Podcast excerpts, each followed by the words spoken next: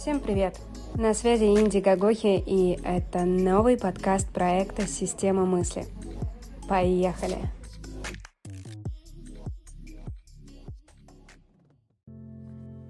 Здравствуйте, ребята! Здравствуйте, дорогие слушатели! На связи Инди Гагохи и подкаст «Система мысли». И сегодня я к вам пришла с очень интересной темой. Почему так часто мы не получаем то, о чем мечтаем.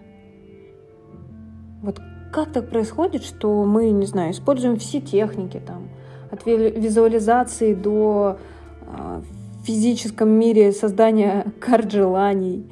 И вроде бы мы такие умные люди, делаем какие-то действия по отношению к целям, но они не возникают в нашей жизни.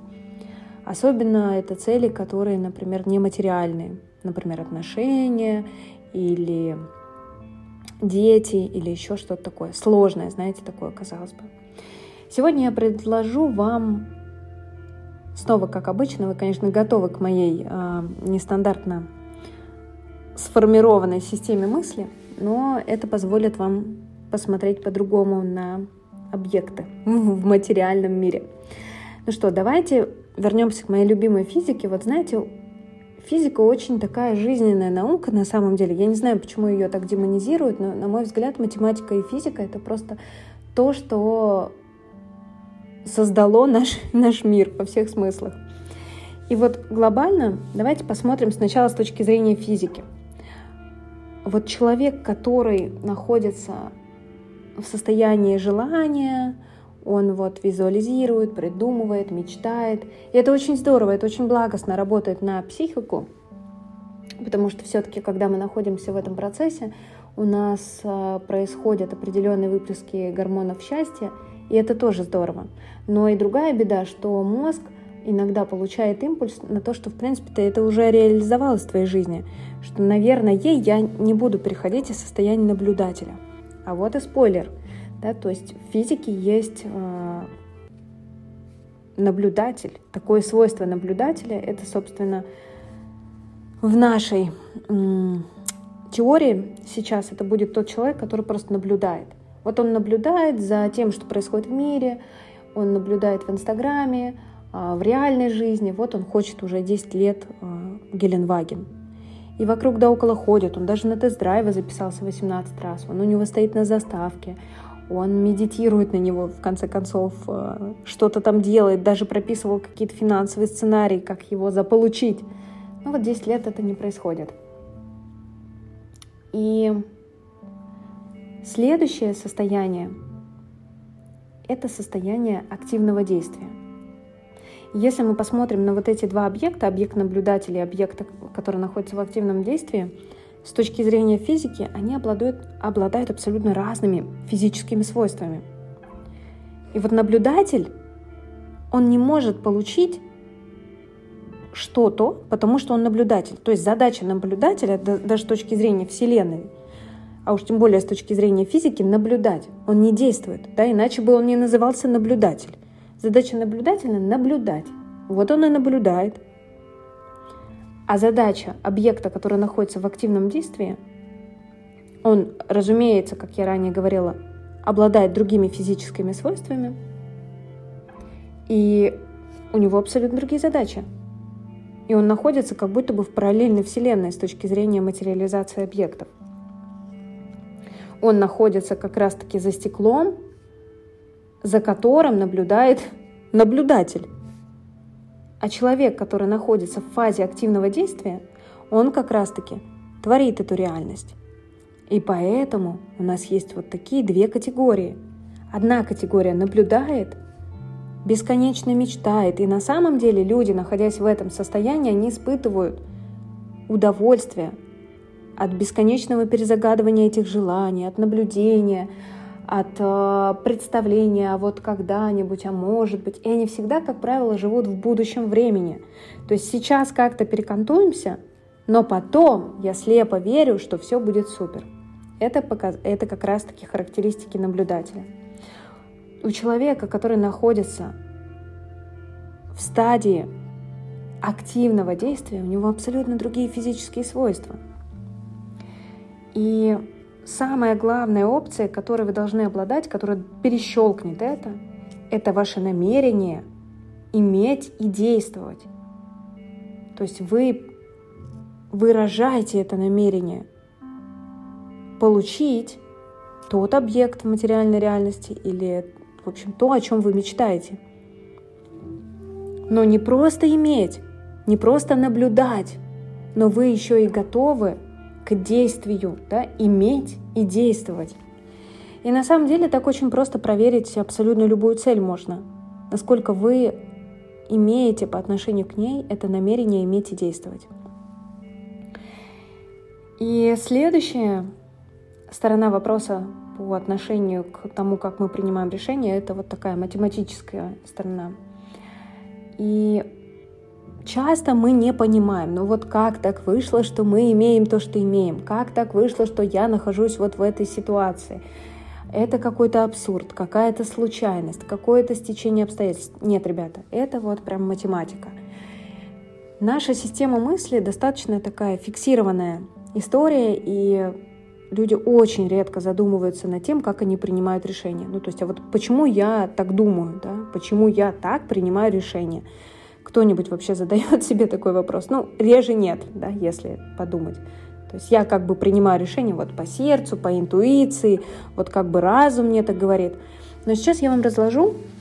Кстати, если, если вас этот вопрос интересует, то я вам искренне рекомендую как-нибудь, когда у нас будет открыт э, поток, вы увидите, э, что открыт набор на проект АМ «Система мысли», я вам искренне рекомендую там оказаться. Это очень важный, полезный проект, который как раз-таки помогает с этим вопросом. Там мы изучаем труды Декарта, Аристотеля, Пифагора. Очень интересно будет. И там самое главное, вы ответите себе на вопрос, а как же я на самом деле принимаю решения. Но давайте сегодня разберем классическую модель с точки зрения математики, как это обычно происходит, как мы принимаем решения. У нас всегда есть наш опыт. Вот наш experience — это то, что у нас есть, это уже не отнять. И часто это абсолютно бесполезная вещь. И знаете почему? Потому что люди же не понимают, почему они становятся, особенно чем старше мы становимся, тем больше это развивается, мы становимся менее там рисковыми, мы уже со сложностью открываем бизнес, э, хотя наоборот, казалось бы, мы стали старше, мудрее, умнее, но если вы посмотрите мировую статистику, э, во сколько лет открывается бизнес, и чем старше человек становится, тем реже он э, открывает бизнес, принимает какие-то роковые решения и так далее, и так далее. То есть это скорее исключение из правил.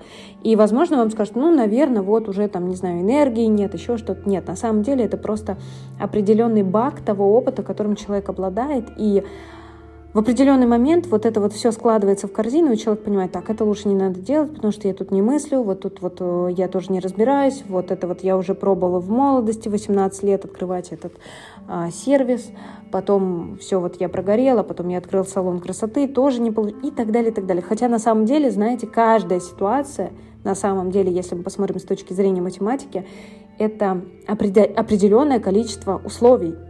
Не получилось не потому, что там тебе не дано. Это определенное количество условий на тот момент времени. Вот, поэтому всегда очень скептически и очень трезво относитесь к, к вашему опыту, потому что часто опыт останавливает нас, помимо прекрасных опций, которые он нам дает. Следующее – это текущие обстоятельства, в которых мы находимся. Вот одна из этих опций, которые мы рассматриваем в момент принятия решения, это то, где мы сейчас. То есть эти обстоятельства, они бывают нас сжимают, и мы вот вынуждены принимать определенные решения в рамках этих обстоятельств.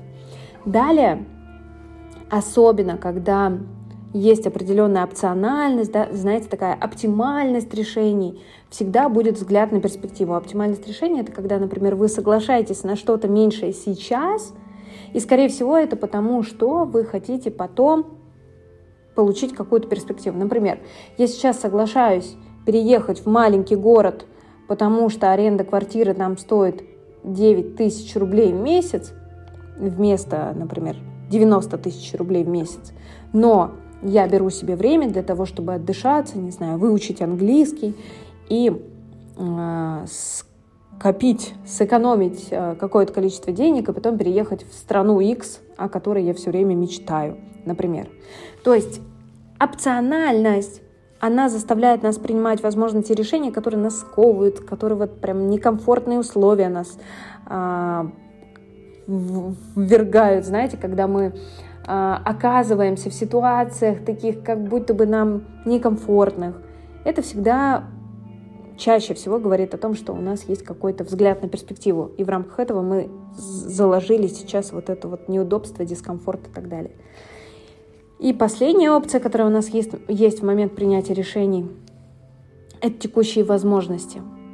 Это наши навыки, таланты, это какие-то возможности финансовые. То есть исходя из чего мы принимаем решения. То есть это некоторые козыри в рукавах, которые у нас есть, благодаря которым мы имеем некую раскрепощенность в момент принятия решений и определенный э, интервал, так скажем, масштаб, вот знаете, масштаб разлета принятия этих решений. То есть понятно, что если у вас есть, например, 10 тысяч рублей, то масштаб разлета, он определенный. Если у вас есть миллион рублей, то очевидно, что вы можете принять решение переехать э, в Майами и, соответственно, там снять квартиру, начать жизнь с чистого листа. Если у вас есть 10 тысяч рублей, то масштаб разлета другой. То есть это то, что определяет. Но что хочется заметить и обратить ваше внимание, что часто мы недооцениваем арсенал наших возможностей на самом деле, которыми мы обладаем. Вот 99% людей недооценивают то количество навыков, знаний, талантов, которыми они обладают. То есть люди занижают. Ну, часто это происходит даже только потому, что человеку как бы лень исследовать, а что он на самом деле имеет. Большинство людей не знает о талантах, которыми они обладают. Представляете? То есть во взрослом возрасте, вот, например, человек в детстве раскрыл талант пения, и он с детства знает, что он поет. А представьте человек, у него реально есть классный слух, и он реально мог бы быть невероятно талантливым певцом, композитором, но он даже не знает об этом, потому что в детстве, ну как так не сложилось, что он в детстве не попробовал, а в зрелом возрасте сейчас он уже такой солидный мужчина, и как бы в, по караоке он не шатается, чтобы протестировать это, дома тоже особо не поет. То есть фактически я не знаю, будет ли для, для вас это секретом или нет, но люди во взрослом возрасте чаще не раскрывают свои таланты. То есть если в детстве эти таланты не были раскрыты, а здесь тоже, представьте, просто 50 на 50, кого-то э, родители водили на различные кружки, секции и так далее, кто-то вот сам по себе рос и даже не задумывался там, кто-то вообще выживал. То есть у всех абсолютно разные условия. То есть тут тоже определенная должна сложиться история, чтобы мы успели хоть как-то раскрыться в детстве. Ну а если не раскрылись, во взрослом возрасте мы себя не ищем. То есть мы фактически обрекаем себя на то, что мы ну, даже не раскрываем эти навыки и таланты. Может, вы классно играете на маракасах, а может быть, вы вообще супер программист, потому что у вас математическое мышление и вот такой склад ума, который необходим программистам и так далее. То есть если я сейчас начну перечислять, то, боюсь, мы с вами застрянем надолго, но суть такая, что большинство людей, и вы в том числе, недооцениваете то количество талантов, навыков и возможностей, которые есть у вас. У вашего тела, у вашего интеллекта. Вы имеете гораздо больше. Вы слышите? Гораздо больше, чем вы можете себе представить. Вот так. И, конечно, о чем мы можем говорить, о каких перспективах принятия решений? Ну, очевидно, что мы принимаем решения, исходя из тех, из того одного процента, который, собственно, у нас есть. То, о чем, о чем мы знаем. По нашим данным, вот я обладаю вот таким, такими знаниями, такими талантами. Все, вот исходя из этого я и буду принимать решения. А ваша опциональность, она гораздо шире. И, наверное, резюмируя данный подкаст, я хотела бы призвать каждого из вас. Первое. Продолжайте исследовать. Неважно, сколько вам лет. 25, 35, 65, 70, 100. Ребята, исследуйте. Время — это единица абсолютно не имеющая фактического обоснования с точки зрения нашей жизни. Вы же помните, Встретишь пожилого человека, которому глубоко за 90, спросишь его, как вот вы себя чувствуете. И, как правило, все. Возможно, у вас будет другой опыт. Но мне всегда, всегда абсолютно люди говорили, что я себя чувствую на 18 лет. Да, тело вот мое выглядит вот так, но я себя чувствую на 18 лет. Короче, ребята, исследуйте. Тем самым вы расширите границы ваших возможностей. Это первое. Второе, в следующий раз, когда у вас будет закрадываться вопрос, почему в моей жизни так медленно материализуются какие-то вещи. Я так долго о них мечтаю, но ничего не происходит. Обратите внимание, не находитесь ли вы в состоянии наблюдателя? Не находитесь ли вы с точки зрения физики в состоянии наблюдателя. Ну и, конечно, самое главное, когда вы выбираете какие-то цели, какие-то мечты, обязательно задавайте себе вопрос, выбрав эту цель, есть ли у меня намерение на то, чтобы иметь и действовать по отношению к этой цели – и, наверное, самый главный вопрос, последний, который ответит на все ваши вопросы, которые возникают внутри касательно почему я сейчас не имею то, о чем желаю, вот я вроде бы у меня есть и намерение, вот и желание иметь и действовать, но вот как-то все равно этого нет. Например, отношения, да, или там семья. И вопрос, ребята, сколько времени по отношению к этой цели вы уделили, например, сегодня? или вчера, или позавчера, или месяц, или год. Часто люди хотят построить крепкие отношения, но на самом деле в течение вот каждого отдельно взятого дня они ни на секунду, ни на метр не продвинулись по отношению к этой цели. И это один простой ответ, почему этого нет в вашей объективной реальности. Ну что, с вами была Инди Гагохи, и если вам понравился этот подкаст, обязательно публикуйте это в сторис, отмечайте меня, делайте репосты, скажите, что это самый потрясающий подкаст, который вы слушали. Мне будет очень приятно, и я благодарю каждого за поддержку, кто помогает мне развивать данный подкаст. Все, обнимаю вас, вы просто лучшие, и до связи на следующем подкасте. С вами была Инди Гагохи. Верьте в себя.